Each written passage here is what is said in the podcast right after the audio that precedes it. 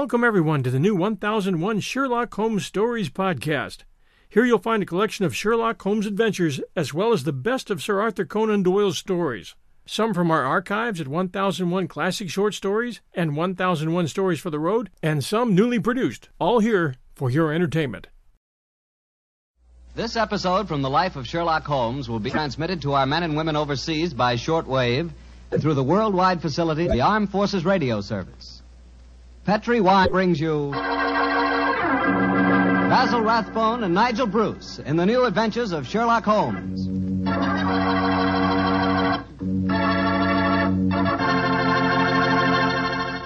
The Petri family, the family that took time to bring you good wine, invites you to listen to Dr. Watson tell us another exciting adventure he shared with his friend, that master detective, Sherlock Holmes.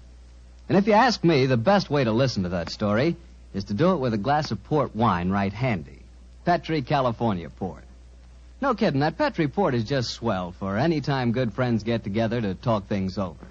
You couldn't ask for a more delicious wine. Why, just looking at the deep, rich red color of that Petri port tells you that here's a wine with a flavor that comes right from the heart of sun-ripened grapes. If you haven't ever tried Petri port, why not get a bottle and have a glass after dinner tomorrow night? It's a perfect after dinner wine, you know. And share that port with your family and your friends. Don't forget, when you serve Petri port, you can serve it proudly. Because after all, the name Petri is the proudest name in the history of American wines.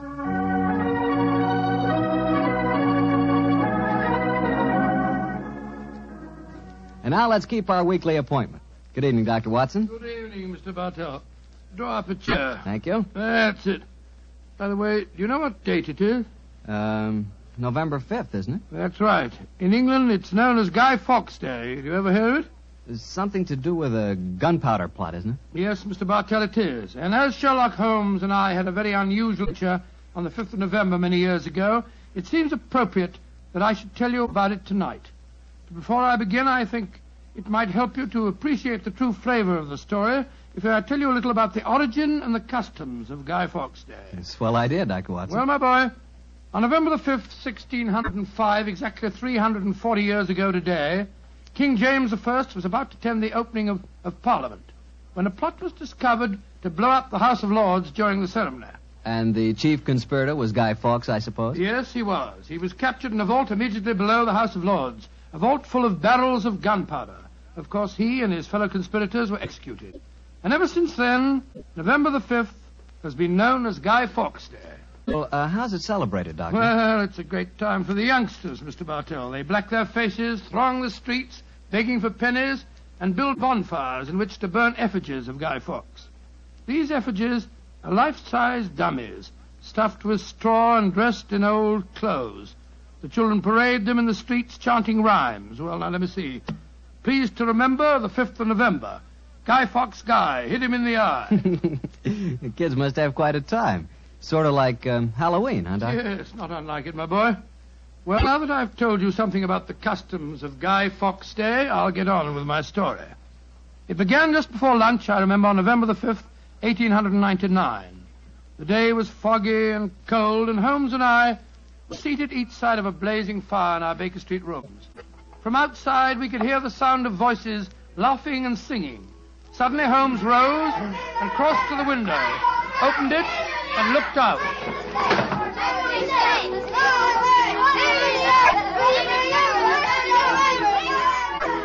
Then he turned to me and spoke.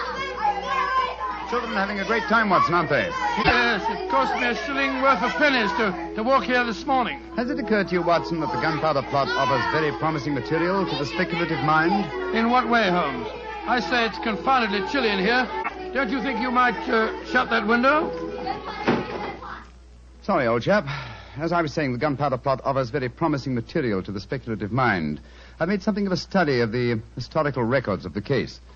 There is more than a little evidence to suggest that King James was never in any real danger. Never in any danger? Well, what makes you say that?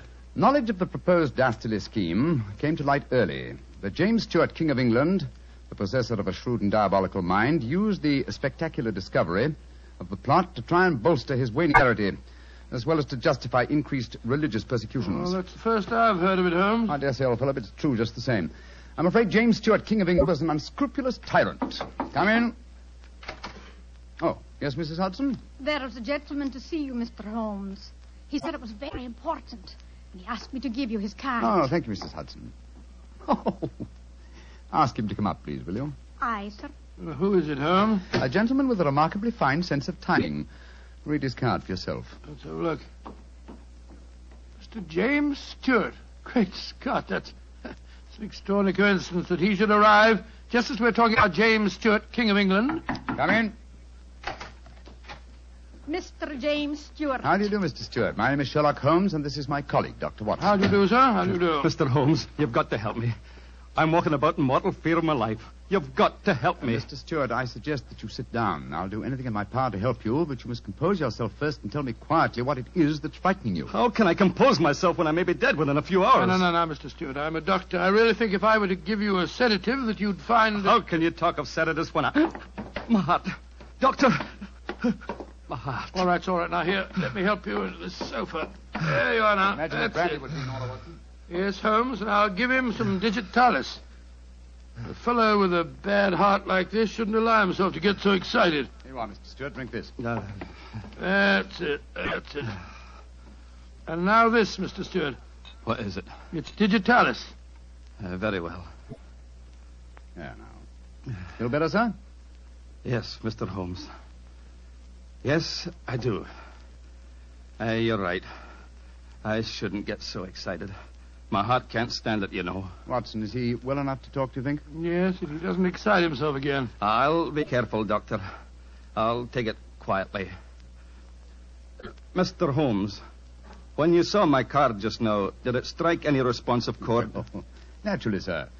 Who could fail to be intrigued when a James Stewart calls to see one on Guy Fawkes Day? Uh, it isn't just coincidence that my name is James Stewart's. I've got royal blood in my veins. People know of it. And that's another reason they're out to kill me. They're jealous of my heritage.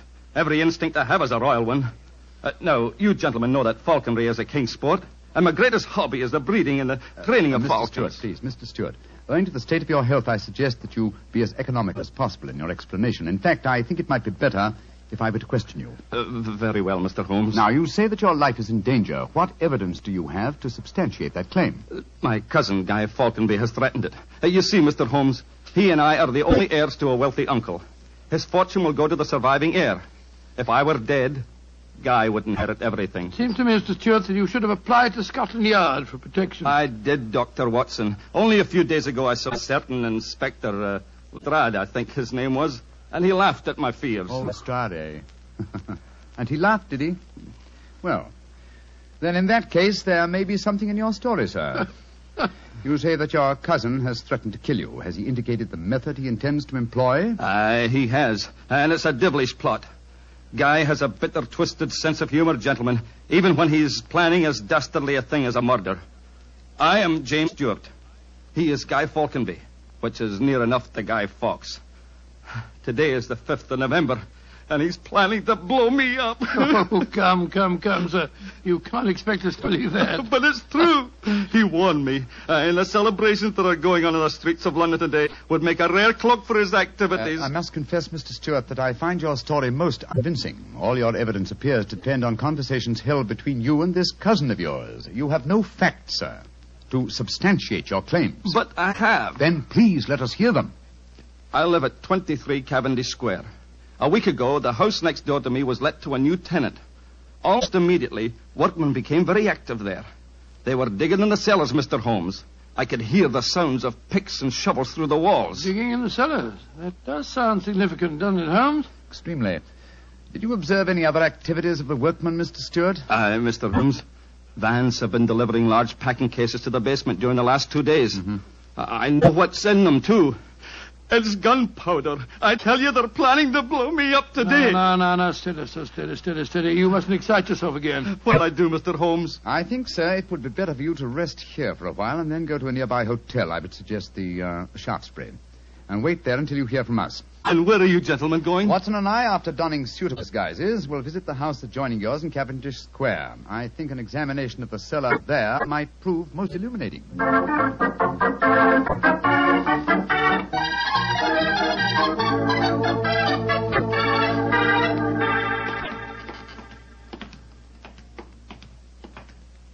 This must be the house, all right, Holmes. The empty packing cases are still by the foot of the basement steps. Come on, Watson. Let's go down and explore.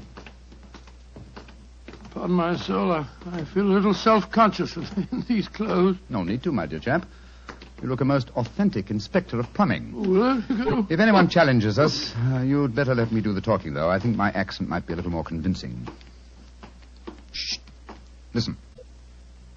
I can't hear anything. Exactly.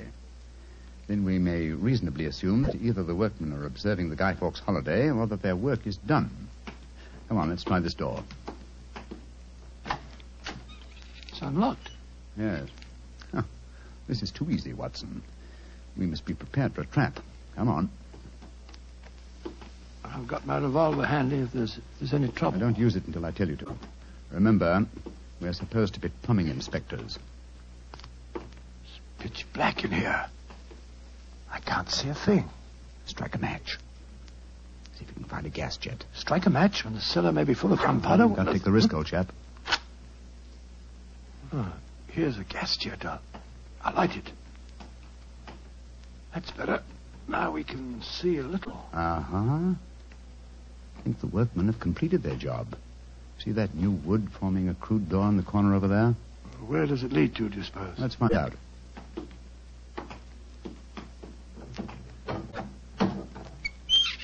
Oh, also unlocked.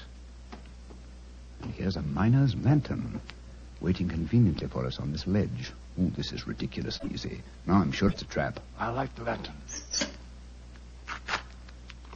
Great Scott, it's, it's a tunnel. Yes, it's a tunnel leading into Mr. Stewart's house next door. Let's explore it.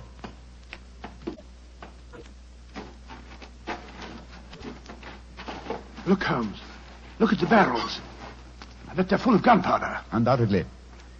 We'll observe the fuses as well. Yes, the complete equipment for another gunpowder plot. I can't believe my eyes. What a fantastic plan, but how could the murderer be certain that Stewart would be killed in the explosion? I think that's easily answered, Watson. Remember Mr. Stewart's bad heart? In his present state of apprehension, an exploding firecracker would be enough to kill him. Oh, I suppose so. Hello? Hello? What's this lying on the floor? Curious. It's a funny strip of silk with a little ring on the end. Let me see it, Watson. Aha. This seems to be familiar. By Jove! I believe it's a Jess. A Jess? What nurse said? The last piece of evidence necessary to confirm the conclusion Come is to... out of there! And keep your hands above your heads! I've got a revolver! Right, you are, Governor. You ain't doing no harm. Now remember, Watson, I'll do the talking. Come on! Archer, come! Well, well. You're a comical looking pair. What are you doing in there? Uh, me and my mate got a message to come over here and see to the plumbing, mister. Plumbers, eh? Do you have any identification? Yes, sir. Here's my badge. We're inspectors for the London County Council. Oh, that's all right, my man. I saw the basement door open and I, I thought burglars might be here. You're the owner of this house, sir? yes, but my agent let it recently to some tenants who've been behaving rather queerly, I'm told. So I came round here to see what was Uh, happening. if you're the owner, sir, perhaps you can give me some uh, facts for me records. Gotta fill me records, you know. What do you want to know? well, your name, please, sir. Falconby. Guy Falconby. Uh, Look here. Uh, Alfie, Alfie, uh, hold your nose. what did he say? Uh, nothing, sir, nothing. He's got bad hiccups. Had for, well, I've had him for months now. Can't stop him. Alfie, here, give me a pencil, will you? Thank you, Alf. Now, sir, your name is Guy Falconby. Uh, what's the name of the, uh, the tenant this house is let to? There are three of them. Oh, do you know their names, sir? Got to have them for me records, you see. Yes, the names are Winter, Rookwood, and Keynes. Uh, I. Oh, yes. Uh, Winter, Rookwood, and Keynes. That's right, sir. Sounds as if they might be a firm of solicitors, don't they, sir? Well, perhaps they are. I haven't met them. Uh, just one more question, sir, and then I needn't bother you no more. Well, what is it? My religion or my grandmother's maiden name? no, sir, no, nothing like that. I just wondered who lived in the house next door on that side. We've had a complaint from there, too. Their pipes is bunged up. My cousin lives there. His name's James Stewart. Mr. James Stewart, eh? I'm much obliged, sir. Me and my mate will be going next door then. Come on, Alfie. I'm not surprised his pipes are bunged up, as you so graphically put it. He's a great one for practical jokes about the house. As a matter of fact, he's planning one of them tonight. Uh, oh, well, that's no concern of yours. By the way, my man, what's your name? Uh, Nivet, sir. Tom Nivet. Come on, Alfie. We got work to do.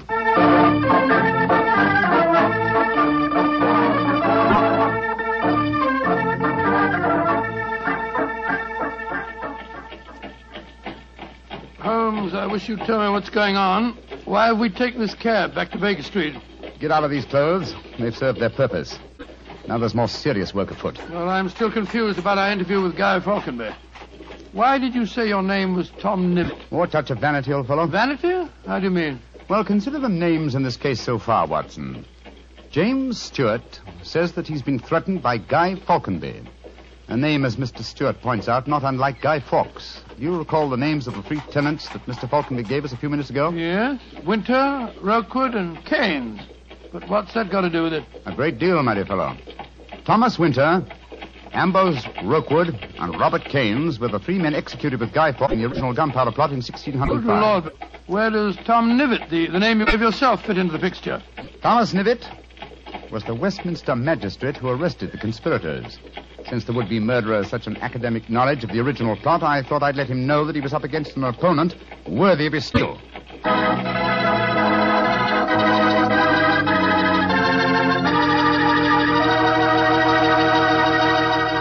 We'll hear the rest of Dr. Watson's story in a few seconds. Just about time for me to remind you that if you want a wine that's sure to please the ladies, you can't miss with Petri California Muscatel. That's because Petri Muscatel is a golden wine with one of the most luscious flavors you ever tasted. Did you ever taste a big, plump muscat grape that's ripened in the sun?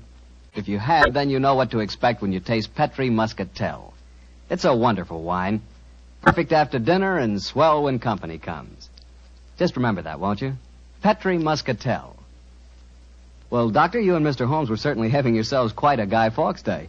Uh, what happened when you got back to Baker Street? We quickly changed out of our disguises and back into our ordinary clothes. I was still pretty much in the dark, as usual. And I kept questioning Holmes as, uh, as to our next move. He was in a state of suppressed excitement. And it was obvious as he spoke to me that he was anxious to be off. What's dawdle? There's so much work ahead of us. What do you mean, dawdle? I'm not dawdling. I'm dressing as fast as I can. What's our next move, anyway? Well, we must split our forces. Must get hold of my band of street urchins, the Baker Street irregulars. I'm going to surround Mr. Stewart's house in Cavendish Square, and they'll be invaluable for that purpose. So what do you want me to do? Go to the Shaftesbury Hotel and collect Mr. Stewart, then return with him to his house and wait me there. I shall join you as soon as I've rounded up the irregulars, but I must warn you. Don't leave Mr. Stewart for a moment. Don't let him out of sight until you see me again. Of course I won't, Holmes, but, uh, well, uh, I must say, the idea of all that gunpowder in the cellar doesn't make me feel any Oh, too have happy. faith in me, old chap. Have Huh? faith in me. You know, I wouldn't expose you to any danger if I could avoid it. And I assure you that I shall join you and Mr. Stewart very shortly. You have your revolver? Yes, of course. Good. And, uh, give Mr. Stewart this revolver, will you? Tell him that I insist that he carries it. I fear that his own has probably been tampered with. Right you are, Holmes. I'll see that he has it. This is a strange business, I must say. That guy Falconberry seemed uh, such a decent sort of fellow. Yes, he appeared to be a most amiable fellow, didn't he? This is indeed an unusual case, Watson. We're up against one of the most sinister and twisted antagonists that we've ever met. Well, old chap, I'm leaving now. I'll join you soon. And don't forget, stay close to Mr. Stewart. Stay very close to him.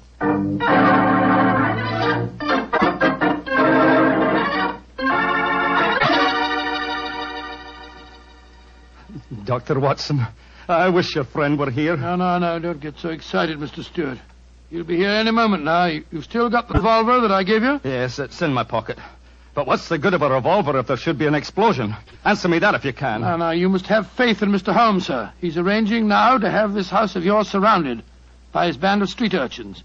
They'll see that no one gets to the cellar next door to light the fuses. A bunch of children. How can they do anything? Uh, you don't know the Baker Street irregulars, Mr. Stewart. And it's a perfect day for them to operate. As black-faced boys begging for pet, they'd pass unnoticed anywhere. I hope you're right. But I have a premonition, Doctor. There's going to be a tragedy. I know now, it. now, take it easy, sir. Remember your heart. You're in splendid hands when Sherlock Holmes is on the case. Here he is now. Holmes, I say, I, I'm glad to see you. You received your visitor yet? Visitor? We've seen no one. Then be on the alert. I've just been questioning the boys surrounding this house. A few moments ago, some children pulled a small cart up to the back door. A cart containing a life-sized dummy. My irregulars thought that it was an effigy on its way to a bonfire. Oh, why shouldn't it be, Holmes? I have reason to believe that it's someone visiting you in disguise, Mr. Stewart. A visitor who is mounting the back stairs at this very moment. You've got to stand by me, Holmes. You've got to protect Don't me. worry, sir. I... Come in. Look! Look at that apparition! Great Scott, a Guy Fawkes dummy. A dark lantern in his hand, and, and it's walking. And also talking, I trust. Keep away from me. I got a revolver. For sake, for Victoria's sake. If you won't give me one, I'll take two. The better for me and the worse for you. It's Guy Falkenberg. Keep away from me, do you hear? The hear? better for me and the worse for you. All right, then. I'm going to fire. Dear me, Mr. Stewart, the revolver I've provided for you seems to be unloaded. How very odd. Well, what in thunder is all this about? You've just witnessed an attempted murder, Watson. Murder? What are you talking about? This is a game. James and I had it arranged, the whole thing. You may have thought it was a game, Mr. Falconby, but I assure you... Our co- Grab Mr. Stewart, Watson. He seems to be leaving us. Leave me alone. Take your hands off me. I- I- I- my heart. Here, help, help me put him on the sofa. That's it. I'll get him some digitalis. Look, I don't want to appear unnecessarily stupid, but will someone tell me what this is all about? With pleasure, Mr. Falconby. Your cousin had planned one of the most fantastic murder plots that I've ever incurred. He came to us with the story that you had threatened his life. But that's ridiculous. I'm very fond of him. Of course, it's ridiculous. The whole plot was ridiculous. He leased the house next door, had a tunnel dug, and gunpowder and fuses planted there. Even entered the name of the tenants as Winter, Rookwood, and Keynes to give the apparent plot a further authenticity. You mean my cousin was the real tenant? Certainly he was. However, he was clumsy enough to drop that uh, piece of silk with the wire ring on the end that you found in the cellar, Watson. Thing you called a jess. And what's a jess? It's a strap that goes round a falcon's leg to which its leash is fastened. You will remember that Mr. Stewart informed us that falconry is his hobby, and it therefore indicated that he had been in the cellar and consequently must have known about the whole plot. And all he was trying to do was to build up in our minds the belief that his cousin was trying to kill him. Exactly, my dear fellow. Had we believed him, of course he could have shot you just now, Mr. Falconby, in apparent self-defense. Good Lord, what a fantastic plot. I, I still can't quite believe Mr. it. Falconby, why are you dressed as a Guy Fawkes dummy? Well, it was James's idea. He said that, that he was going to, uh, to dress up too, and that we were to go round the bonfires tonight and frighten people by, by appearing as live dummies. But the last message he sent told me to come up here, that, that we'd play a practical joke on a couple of friends of his. Uh, did he provide you with the costume that you're wearing? Yes, as a matter of fact, he did. Have you searched the pockets for any weapons? No, but I will. All right, and while you're doing that, I'll examine this dark lantern. How's your patient, Watson? Well, I've given him some digitalis, and now I'll get him some brandy. I can't find anything in the pockets. Here's the answer, my friends. Look here. Inside the lantern is a dagger. Your cousin planted it there to substantiate the claim that you were trying to kill him. Had his plans worked, you would have been dead, Mr. Falconby, before you could have told us the truth. Here, come back here, Mr. Stewart. James! He slipped out of the door. Confound it! He's faking the heart attack. Come on, Watson, after him.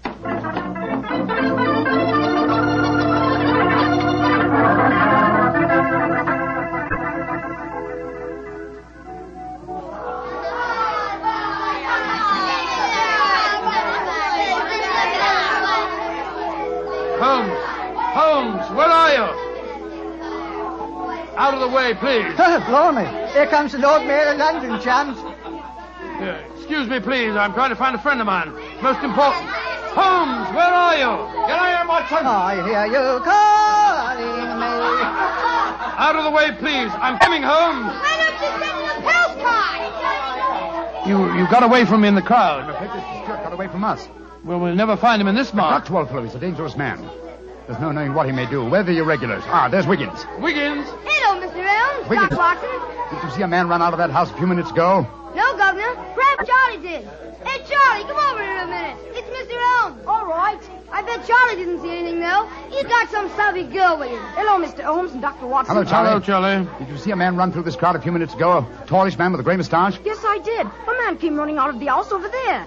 That's the house. Where'd he go? He ran down toward where the shops are. And he stole our duck, he did. The one we are going to burn in the bonfire. I tried to stop him, but he got away. Holmes, Holmes, look up there on the roof. There's a figure.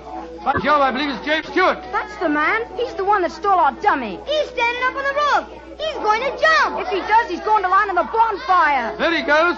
He is jumping. Right into the middle of the fire. It's awful. He'll be burned to death. Don't worry, Wiggins.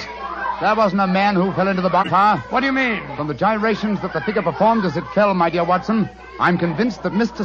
threw the stolen dummy to try and put us off the track. Then Stewart's still up there. He is, Watson. Come along, old boy. It's up on the rooftops for us. Up on the rooftops.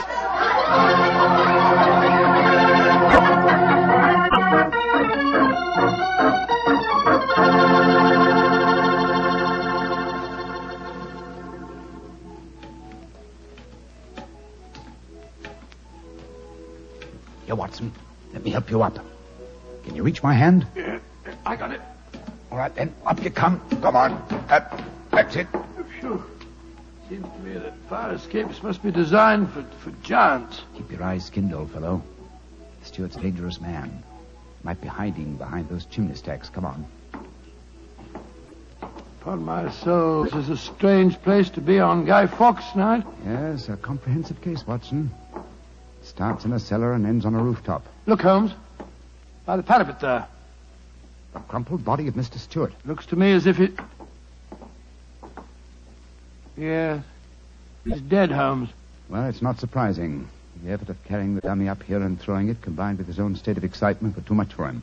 Well, quite frankly, I can't say that I'm sorry. No, he planned a murder. If it hadn't been for you, he would have succeeded. An extraordinary case, Holmes. Yes, old chap, and one that should long make us remember the 5th of November. By Joe, yes. Please to remember the 5th of November. Gunpowder treason and plot. I see no reason why gunpowder treason should ever be forgot.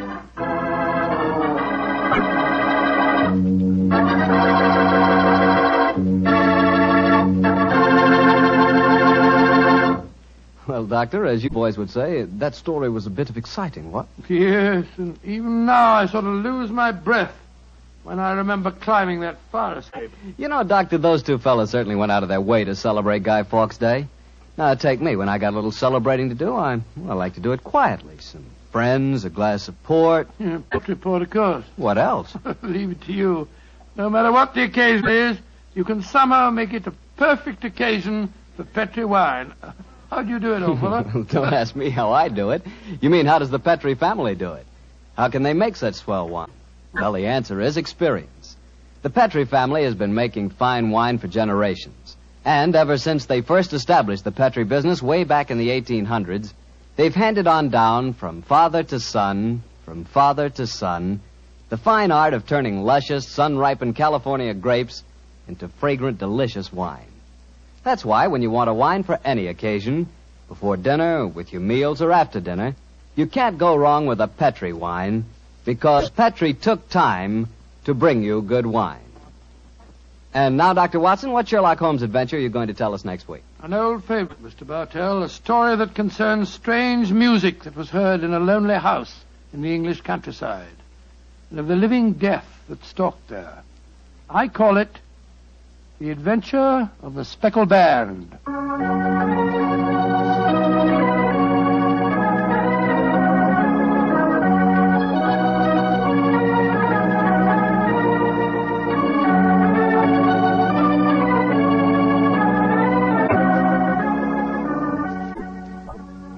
Tonight's Sherlock Holmes adventure is written by Denis Green and Anthony Boucher and was suggested by an incident in the Sir Arthur Conan Doyle story, The Adventure of the Devil's Foot. Music was by Dean Fossler. Mr. Rathbone appeared through the courtesy of Metro Goldwyn Mayer, and Mr. Bruce through the courtesy of Universal Pictures, where they are now starring in the Sherlock Holmes series.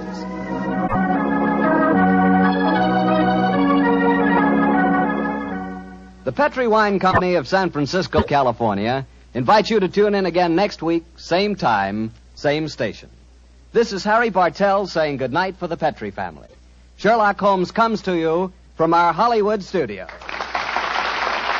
This is the Mutual Broadcasting System.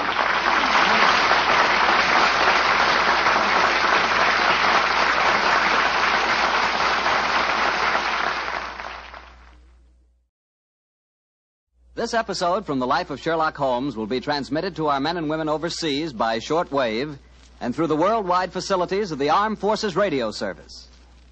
Petri Wine brings you Basil Rathbone and Nigel Bruce in the new adventures of Sherlock Holmes.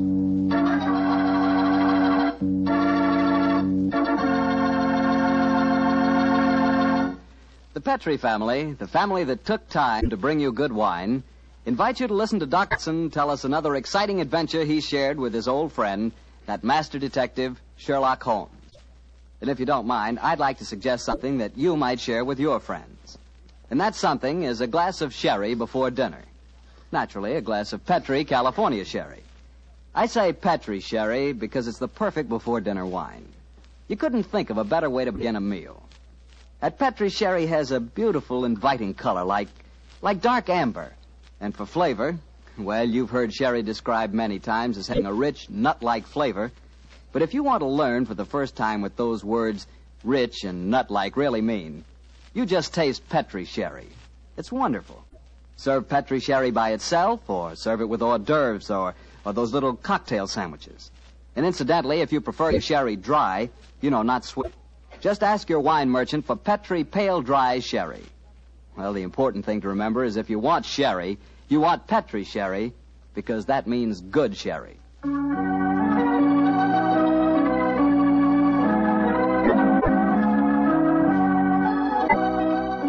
And now let's look in on our genial friend and good host, Dr. Watson.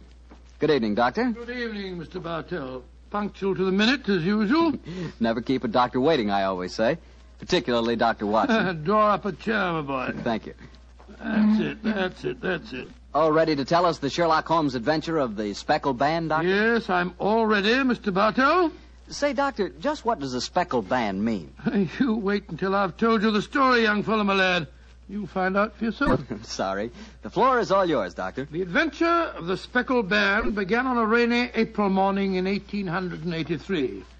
An urgent call from one of my patients had kept me up most of the night before, and in consequence, I came down to my breakfast rather later than usual to find that Holmes had already left our house some hours earlier. As I sat there reading the morning paper and consuming my two lightly boiled eggs, there was a knock at the door. It opened to disclose a typical example of the British working man. A bag of tools in one hand and a grimy cap in the other, as he spoke to me from the doorway. You sent for me, Mr. Holmes? I'm not Mr. Holmes. Oh, beg your pardon, Governor. But I've come to mend the gas bracket over the mantelpiece. Oh? Oh, What's wrong with it? I've got a leak in it. Oh, leak. Well, well, well, what's wrong with your work? Yes, sir. Hope I won't be disturbing you, No, sir. no, no. That's all right, my man. Don't mind me. Don't mind me. Oh, dear. Very untidy man, Mr. Holmes, sir. What do you mean by that? Well, you can't help noticing the mess this room's in. I've heard say he was as tidy as any when he started. But he learned bad habits from a bloke what lived with him. Uh, Dr. Watson, I think his name is. You impertinent fellow. How dare you talk to me like that? I've got a good... Ma- oh, where does he go to? Here. You come out of there. That's Mr. Holmes's room. Don't be angry with me, Watson. What? Just slipping out these grimy rags into a dressing gown. Good gracious me. So was you, Holmes. Well, upon my soul, I, I'd never recognized you, but why the disguise? A case, my dear Watson, a case. One of those small problems which a trusting public occasionally confides to my investigation. Uh-huh. To the British workman, old chap, all doors are open. His costume is unostentatious and his habits are sociable. Tool bag is an excellent passport and a tawny moustache will secure the, uh, cooperation of maids. But what's the case, Holmes? Or modest little drama of life in the kitchen, one of those seemingly inconsequential affairs, and yet, Watson, the honor of a duchess is at stake. Duchess? A mad world, my masters, a mad world. Ah, now I feel a little more comfortable. Let's return to the sitting room, shall we? A strong cup of tea would be most acceptable. Oh, I wish you'd tell me about the Duchess and life in the kitchen, Holmes. Some other time, old fellow, some other time. At the moment, suppose you tell me what you know about Miss Helen Stoner. I received a letter from her this morning in which she informed me that she would be calling here at 11, and also that she was a friend of yours. Helen Stoner. Oh, yes, yes. Uh, a charming girl indeed. pour me a cup of tea, Watson, and tell me about her. Well, I befriended her at the time of the tragic death of her sister two years ago. I told you about the case, don't you remember? The sudden death of Violet Stoner at an old house in Stoke Moran. Oh, yes, yes, yes. It all comes back to me now. There was a there was an inquest, wasn't there, with a string of stupid, ineffective witnesses. I was one of them. Oh, I'm sorry, old fellow. Then you were the exception, of course. Wait a minute, wait a minute. Let me see. I docketed the evidence on the case. Where is it? Uh, my scrapbook. Ah, here we are. Here we are. Let me see. Yes, S. S. Salisbury, Hatchet, Murder, Lordson, Simon. Here we are, here we are. Stoke Moran. Yes, I remember the affair well now. The villain of the piece was Dr. Grimsby Roylott, wasn't he? Yes, a dreadful fellow. He's the stepfather of the two girls. Violet, the one that died so mysteriously. Helen, the one who's coming here to see you. Dr. Roylott has a pretty record. 55 years of age, killed his kit in India, once in an insane asylum, married money, wife died, distinguished surgeon. Well, Watson, hmm. I wonder what the distinguished surgeon has been up to now. Oh, some deviltry, I fear. Why do you say that? You remember that Miss Violet Stoner's death followed close upon the announcement of her engagement. Yes. Well, I met Miss Helen Stoner on the streets a few weeks ago. She told me that she'd just become engaged to a young fellow in the army who was leaving for the Far East. She was very upset at the thought of being alone with her stepfather at, uh, at Stoke Moran. Oh, naturally it was. Hmm. Dr. Roylott stands to lose a considerable sum of money in the event of his stepdaughter's marriage. Yes, they both had a trust fund which he administered only as long as the girls were unmarried. That fact was brought out at the coroner's inquest two years ago. But if Roylott did poison the other stepdaughter, and I'm pretty convinced that he did, it seems unlikely that he'd try it again. Two sudden deaths in the same household could hardly pass the coroner. Oh, no, my dear Watson. You're making the mistake of putting your normal brain into Roylott's abnormal being. Oh, that that must be Miss Stoner now. Yes, let me see. It's precisely 11 o'clock. Well, let's see what we can do for her. Well, I hope you can help her, Holmes. She's an extremely nice girl. Come in. Yes, Mrs. Hudson? There's a Miss Helen Stoner to see you, sir. She says she has an appointment. Show her in, please, Mrs. Hudson. Aye, sir. Come in, my dear. Thank you. Uh, Miss Stoner, I'm I'm so glad to see you again. How do you do, Dr. Watson? And this must be your friend. Yes, Miss Stoner, I'm Sherlock Holmes. Sit down by the fire, won't you? Yes, yes, yes, please do, my dear. Hello, you're you're trembling with cold. It's not cold that makes me shiver. Tell me, Mr. Holmes, has my stepfather, Dr. Grimsby Roylott, been here? No, he hasn't. He saw me in the street. I dashed by him in a hansom cab, but he saw me. Our eyes met and he waved me to stop, but I came here as fast as I could. Very sensible move. Uh, Dr. Watson has already given me several hints to your present problem, as well as having refreshed my memory as to the circumstances of your sister's death. My problem is a simple enough one, Mr. Holmes. I'm. I'm waiting to be murdered. No, no, no, my Uh, dear please be a trifle more Wait, wait. explicit, Miss Stoner. Very well, Mr. Holmes. My fiancé is leaving for the Far East today. When he leaves, I shall be alone with my stepfather at Stoke Moran. He plans to murder me just as he murdered my sister. What makes you say that, Miss Stoner? Many strange things have happened recently. For instance, he's just moved me into the bedroom in which my sister died. Well, what reason did he give for changing your room? That my old one needed repainting. It didn't need it, but Dr. Roylott did need to put me into that horrible room. And other things have happened. I. I've heard the music again. Music? What music? My sister first heard it a few days before she died. I heard it myself on that dreadful night she breathed her last. Oh, Mr. Holmes, I'm terrified. Don't worry, my dear. Please don't worry anymore. You have friends to help you now. Do you mind if I ask you a few questions? No, of course not. Now, this music. Does it seem to come from inside the house or outside? Well, it. It's hard to say. It. It sounds so faint. What's it like? A sort of soft droning sound. Like a flute or a pipe? Yes, it, Mm-hmm. it reminds me of native music I heard during my childhood in India. India, eh? Oh. There's one other thing that puzzles me, Mr. Holmes. Now, what's that? My sister's dying words. As she lay in my arms, she gasped out two words Now, what were they? band and spec. You remember that evidence from the inquest, don't you, Dr. Watson? Yes, yes, yes, I do. I couldn't make head or tail of it. Uh, So? band, speckled, Indian music. Miss Stoner, do you sleep with your door and windows fastened? Yes, Mr. Holmes, but so did poor Violet. It didn't save her, though. What did you gather from your sister's dying allusion to the band, the speckled band? Well, sometimes I thought it was merely the wild talk of delirium, and sometimes that it referred to a band of people. Oh, yes. I remember that there were some gypsies encamped quite near us at the time of Violet's death. Gypsies, eh? Yes, and it occurred to me that the spotted, gaily colored kerchiefs, which so many of them wear over their heads, might have suggested the unusual adjective which my sister used. Miss Stoner, how long is it since you heard this strange music that you've told us about? I heard it last night. And your fiancée lives to, leaves today, you say? Yes, Mr. Holmes. Well, Miss Stoner, I shall do everything I can to help you. If we were to come to Stoke Moran today, would it be possible to see over your rooms without the knowledge of your stepfather? I, I think so. He told me this morning that he intended to take a late train home tonight. Ah, that's splendid. Watson, out with the timetable, old fellow, and look up the trains to Stoke Moran. Right you are, Holmes. That's my stepfather. I know it is. Oh, yes. Yes, there he is on the doorstep. Oh, Mr. Holmes, he's followed me. Oh, what shall I do if he finds me here? Don't worry, Miss Stoner. Please don't worry. There's a private exit through that room there. Watson, show her the way, will you? Come along with me, my dear young lady. And and you will come down today, Mr. Holmes. Certainly, my dear Miss Stoner. I'll telegraph you the ti- time of our arrival. Goodbye and courage, my dear. Goodbye, Mr. Holmes, and thank you. Come along, Miss Stoner, quickly. Come in. Yes, Mrs. Hudson? It's a, a gentleman, sir. I told him you wouldn't see anyone without an appointment, but he... Out of the way, woman. Don't push me like that. I'm sorry, Mr. Holmes. That's all right, Mrs. Hudson. You can leave us. What kind of gentleman does he call himself pushing an old lady? So you're Sherlock Holmes. You have the advantage of me, sir. Your name is. Uh... My name, sir, is Roylott. Dr. Grimsby Roylott of Stoke Moran. Oh, yes, yes, of course. A charming place, I hear, and obviously good for the lungs. You won't trifle with me if you know what's good for you. Ah. Uh, oh, Watson, there you are. And how was the, uh, uh, the experiment? Very successful, Holmes. Good day to you, Dr. Roylott. I haven't seen you since I gave evidence at your stepdaughter's inquest. Yes, yes, I remember you, Dr. Watson. Now listen to me, you two. My stepdaughter's been here. I've traced her.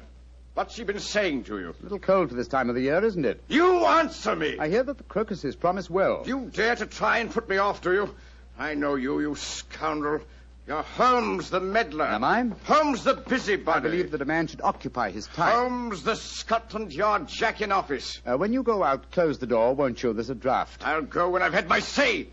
Keep your nose out of my affairs, do you hear? Oh, yes. My hearing is excellent, thank you, and your diction and delivery most forceful. But time flies, my dear doctor. Time flies and has its duties as well as its pleasures. Goodbye. Insolent rascal.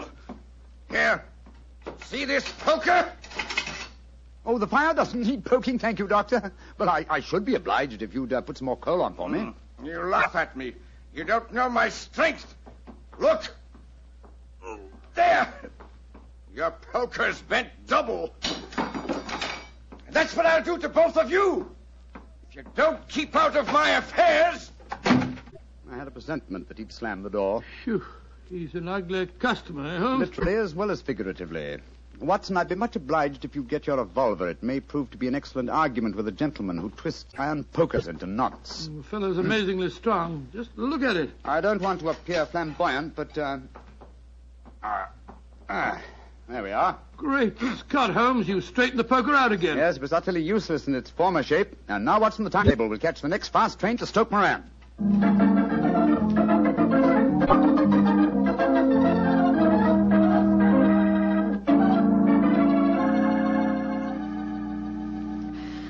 Holmes, Dr. Watson, I'm so relieved that you've come. But don't you think my stepfather might have followed you down here? Let's take that chance, Miss Stoner. A few hours' delay might mean the difference between our life and death. It was imperative that we examine this bedroom of yours before Dr. Roylott returns. Anyway, my dear, you mustn't worry any more. We're here in your house, and we're going to take good care of you, no matter what harm befalls you. Thank you, Dr. Watson. So this is the room in which your sister died, is it? Hmm, it's much as I pictured it. Uh, and Dr. Roylott's room adjoins this one, you say, Miss Stoner? Yes, Doctor, on that side. The room which adjoins it on the other side is my regular bedroom. The one that's being so conveniently painted, eh? Yes. Well, let's examine this room. No trap doors or sliding panels, I suppose. It sounds solid enough, Holmes. Yes, I think it is. Hello, what's this? Are you aware that this bed is clamped to the floor, Miss Stoner? Why, no, no, Mr. Holmes, I, I did that. What an extraordinary thing. Was the bed in your other room anchored also? I know, I don't think it was. Very illuminating. And this bell pull hanging against the wall above your bed. Oh, that, it it doesn't work. Doesn't work, but if you want to ring. There's another one on the other wall over there. Now, why this one? Well, I, I don't know. My stepfather made a number of changes after we came here. Yes, quite a burst of activity, apparently. And it took some strange shapes. Why are you standing on the bed, Holmes? I'm curious, my dear fellow. Aha. It may interest you to know that this bell rope is fastened to a brass hook. There's no wire attachment. It's a dummy. A dummy? But why? There's a small screen above it. It's a ventilator, I suppose. Yes, Mr. Holmes. Yes. A ventilator leading into your stepfather's room. Curious. I notice there's no means of opening the ventilator on this side. It can only be operated from your stepfather's room next door. I wonder if you'd mind taking us in there. Of course, Mr. Holmes. Follow me. What do you make of it, Holmes? There's devil's work afoot, old chap. Here we are, Mr. Holmes. Mm, It's much the same as the other room. A bit bigger, perhaps. That large safe against the wall seems to be an unusual piece of bedroom furniture. What is it, Miss Stoner? Uh, my stepfather's business papers. Oh, You've seen inside it, then. Only once, some years ago. I remember that it was full of documents. What's this saucer of milk doing on top of it? Does Dr. Roylott keep a cat? No, but he does have a cheetah and a baboon as pets. He brought them with him from India. Well, Holmes, a cheetah is just a big cat. True, but I doubt if a saucer of milk would go very far in satisfying the appetite of a cheetah. Well, I think I've seen enough. This matter is too serious for hesitation. Your life may depend upon your following of my instructions, Miss Homer. I'll do anything you say, Mr. Holmes. Anything. Hmm. Is that village inn I see through the uh, trees from this window? Yes, the Queen's Arms. Uh, your bedroom windows would be visible from there. Yes, Mr. Holmes. Very well, then. Watson and I will go there now and obtain accommodations. When your stepfather returns, you must confine yourself to your room on the pretense of a headache. You follow me? Perfectly. When Dr. Roylott returns for the night, you must open your bedroom window and put your lamp on the sill as a signal to us at the inn. Then withdraw quietly to your usual bedroom, the one that's being painted. I'm sure that you could manage there for one night. Of course. But what will you do?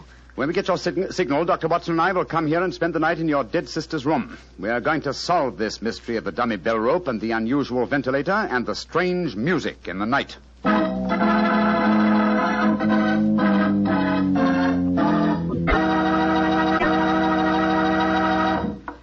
The remainder of Dr. Watson's story in just a second, so I'm just going to point out that at any really important dinner, you know, like when diplomats get together, you'll find wine on the table.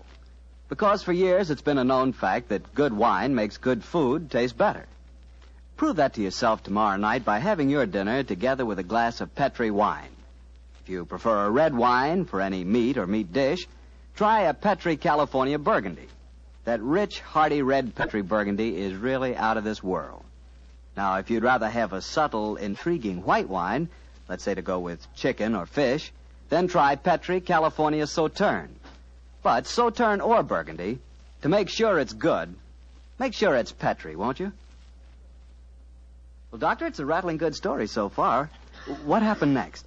You went to the local inn, I guess, and waited for that lantern to appear in the bedroom window at Dr. Roylott's house? That's right, Mr. Bartell. We had an early dinner at the Queen's Arms and then retired to our upstairs bedroom and sat there side by side, puffing away at our pipes, our eyes straining through the darkness for that telltale lantern to give us the signal that there was dangerous work ahead for us. As we sat there discussing the various aspects of the case, I remember that Holmes was very concerned about my own safety. Watson, I, I really have some scruples about taking you with me tonight. This is an infernally dangerous business. What about that poor girl, alone in the house with that fiend Roylott? I can handle the case by myself, old chap. I'm coming with you, Holmes. You speak of danger. You evidently seen more in those rooms than was visible to no, me. but uh, possibly I've deduced a little more. And I imagine you saw all that I did. No, I saw nothing remarkable except the bell rope, and what purpose that could answer, I confess, is more than I can imagine. You saw the ventilator, too. Yes, but think it's such an unusual thing to have an opening between two rooms. It's so small that a mouse could hardly pass through it. True, but at least you will admit there was a, a curious sequence of coincidences. A ventilator is constructed, a bell cord is hung from it. A lady sleeps in a bed directly below the ventilator, a bed that is anchored to the floor. The lady dies. Well, I begin to see what you're driving at, Holmes. Look, look, look, look. There's the lantern in Miss Stoner's window. That's our signal, right? Come on, Watson. Our night's vigil begins.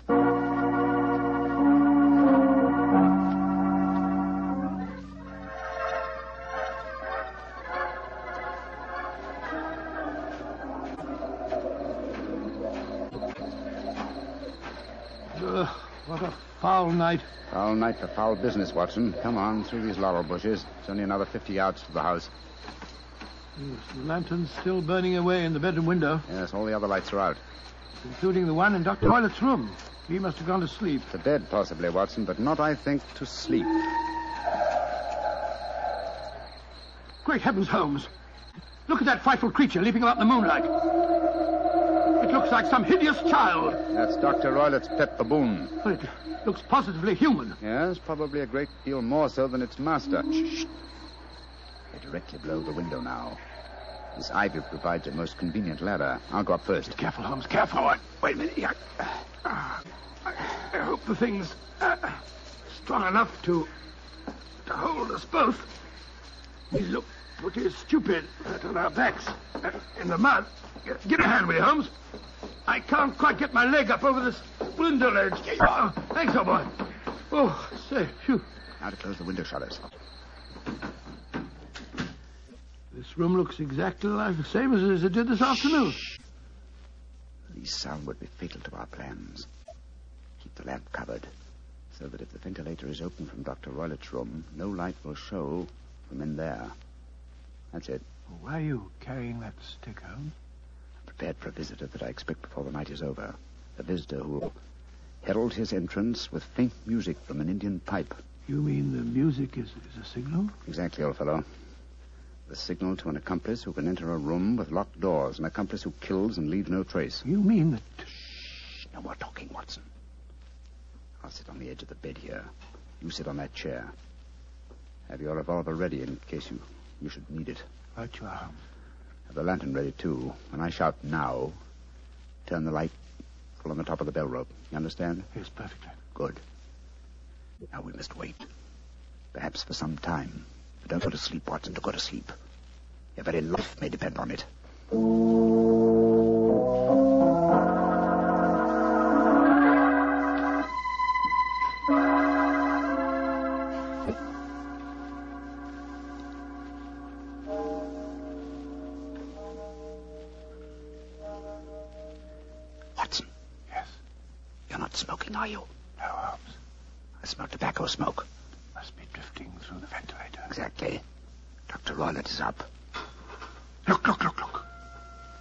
Tiny shot of light showing up in the ventilator. Shh. Listen.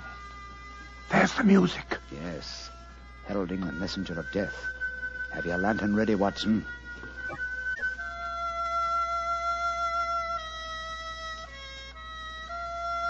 Now, Watson, now! Great heavens, it's a snake slithering down the bell rope. Ah, you, you can't kill it without stick Holmes out of the way. Let me get a shot at it. I'm going to drive it back the way it came. Get out. Ah, there it goes, back through the ventilator. What a fiendish plan.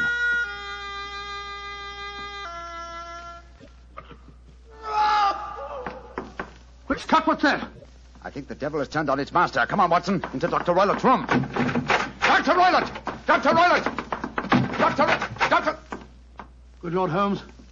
Look at him sprawled on the bed. Look at his eyes. Yes. And see what is coiled round his forehead. It's the snake. Yes, the band, the speckled band. He's dead, Holmes. Yes, he's been bitten by the deadliest snake in the world, the Indian swamp adder. Fangs produce death within ten seconds. Well, Watson, violence does in truth recoil upon the violent, and the schemer falls into the pit which he digs for another. What should we do now, Holmes? We must remove the macabre headgear from the dead doctor and return the snake to its den. Ah, then I suggest that we tell Miss Stoner that there's no more danger under this roof. After that, we can turn the matter over to the local police. Our work is done.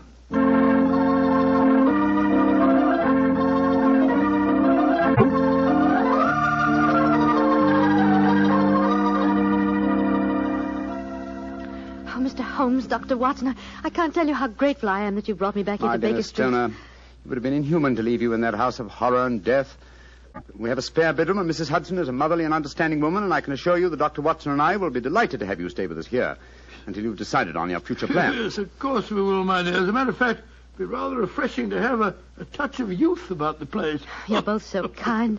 Mr. Holmes, I think it's wonderful how you foiled my stepfather's devilish plans. Yes, wasn't it a remarkable example of logical deduction? No, it wasn't, old fellow. At first, um, your mention of the gypsies, Miss, and the use of the word band put me on an entirely wrong scent. However, when we examined the fatal room, I drew the obvious conclusion. You mean the dummy bell rope, the ventilator, and the immovable bed? Yes, old fellow. It instantly gave rise to the suspicion that the rope was there as a bridge for something coming through the ventilator and traveling to the bed.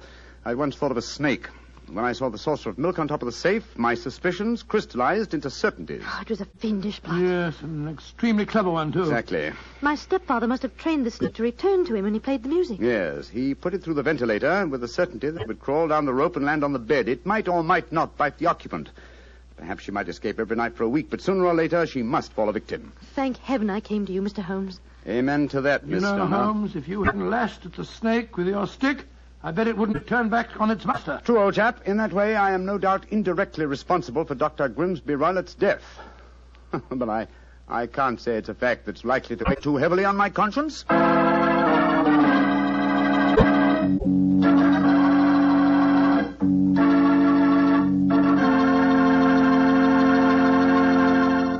Doctor, that was quite a fascinating story. You know something? I, I'm not exactly a coward, but no kidding, my toes really curl when I get mixed up with snakes. Oh, you're not alone in that respect, Mr. Bartell. I must admit that I like to have a revolver and at least 20 feet between me and any snake. that wants to cross my path. Well, if you want a revolver in 20 feet, I'll take a cannon in 20 miles. it's fortunate that you're a wine expert, Mr. Bartell, not a detective. I'm afraid you wouldn't, uh, shall we say, find detecting to your liking. We certainly shall say it. and incidentally, I'm not a wine expert, Doctor. All I know about wine is that it either tastes good or it doesn't. And I also know that Petri wine always tastes good. The Petri family sees to that. The name Petri on the label is the personal assurance of the Petri family that every drop of wine in that bottle is good wine.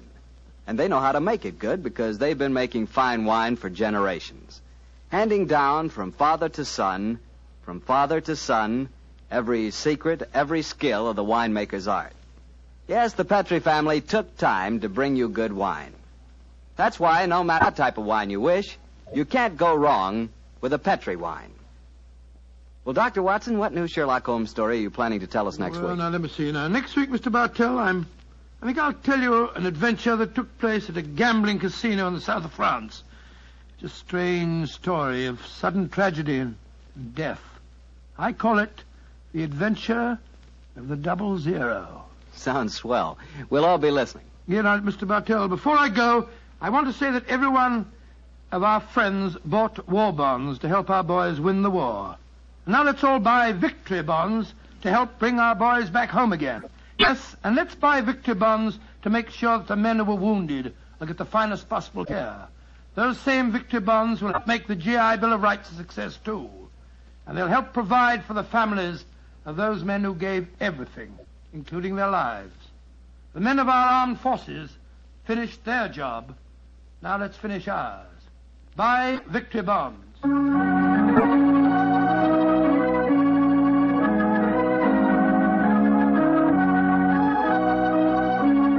Tonight's Sherlock Holmes adventure is written by Denis Green and Anthony Boucher and is an adaptation of the Sir Arthur Conan Doyle story, The Adventure of the Speckled Band. Music is by Dean Fossler. Mr. Rathbone appears through the courtesy of Metro Goldwyn Mayer, and Mr. Bruce through the courtesy of Universal Pictures, where they are now starring in the Sherlock Holmes series. The Petri Wine Company of San Francisco, California, invites you to tune in again next week, same time, same station. This is Harry Bartell saying good night for the Petri family. Sherlock Holmes comes to you from our Hollywood studios. This is the Mutual Broadcasting System.